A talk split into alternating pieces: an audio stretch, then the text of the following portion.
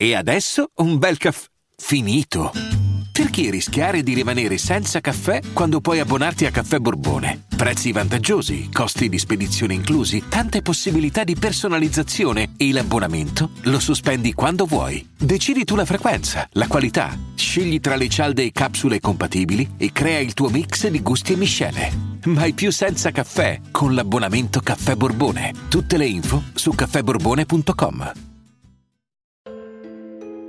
Il caso di Azzurrina è forse il caso di fantasmi più famoso d'Italia, grazie alle numerose indagini e alla risonanza mediatica. Si dice che Ugo Linuccio Malatesta, signore di Montebello, fosse il padre di una bambina albina di nome Gwendalina. Dal momento che all'epoca l'albinismo era visto come un segno del demonio, i genitori della piccola avevano deciso di tingerle i capelli d'azzurro e di tenerla nascosta nel castello. La bimba venne soprannominata Azzurrina proprio per la colorazione dei capelli. Amava giocare vagando per le stanze del castello ed era tenuta d'occhio dalle guardie. Un giorno le cadde la palla sulla scalinata che portava al sotterraneo.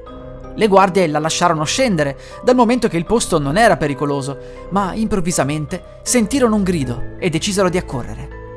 Con grande sorpresa notarono che la piccola era sparita nel nulla. Non venne mai più ritrovata. Si dice che Azzurrina vaghi come fantasma nel castello di Montebello e che diverse persone abbiano sentito la sua voce.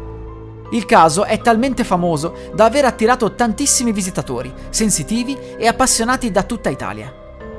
Se siete curiosi di sapere che cosa è accaduto alla piccola, è interessante parlare della spiegazione di una medium che disse di essere riuscita a mettersi in contatto con Gwendalina.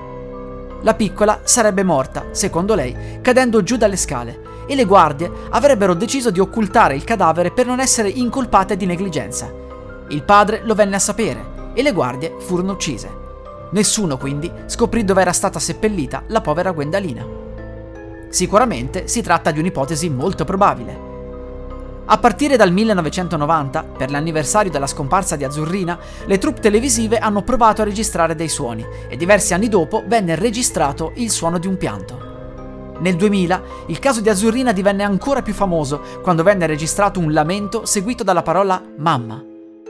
Di registrazioni ce ne sono state altre nel tempo e visitando il castello di Montebello, al termine della visita guidata, vengono solitamente fatti ascoltare i presunti suoni registrati di Azzurrina. Vacanze in Sicilia o in Sardegna. Con i traghetti GNV porti tutto quello che vuoi, ti rilassi fino a destinazione e se prenoti entro il 14 maggio, posto ponti a partire da 33 euro. Non c'è modo migliore per andare in vacanza. Scopri i dettagli su gnv.it. Offerta valida sulle linee Napoli-Palermo e Genova-Olbia, 10.000 posti disponibili.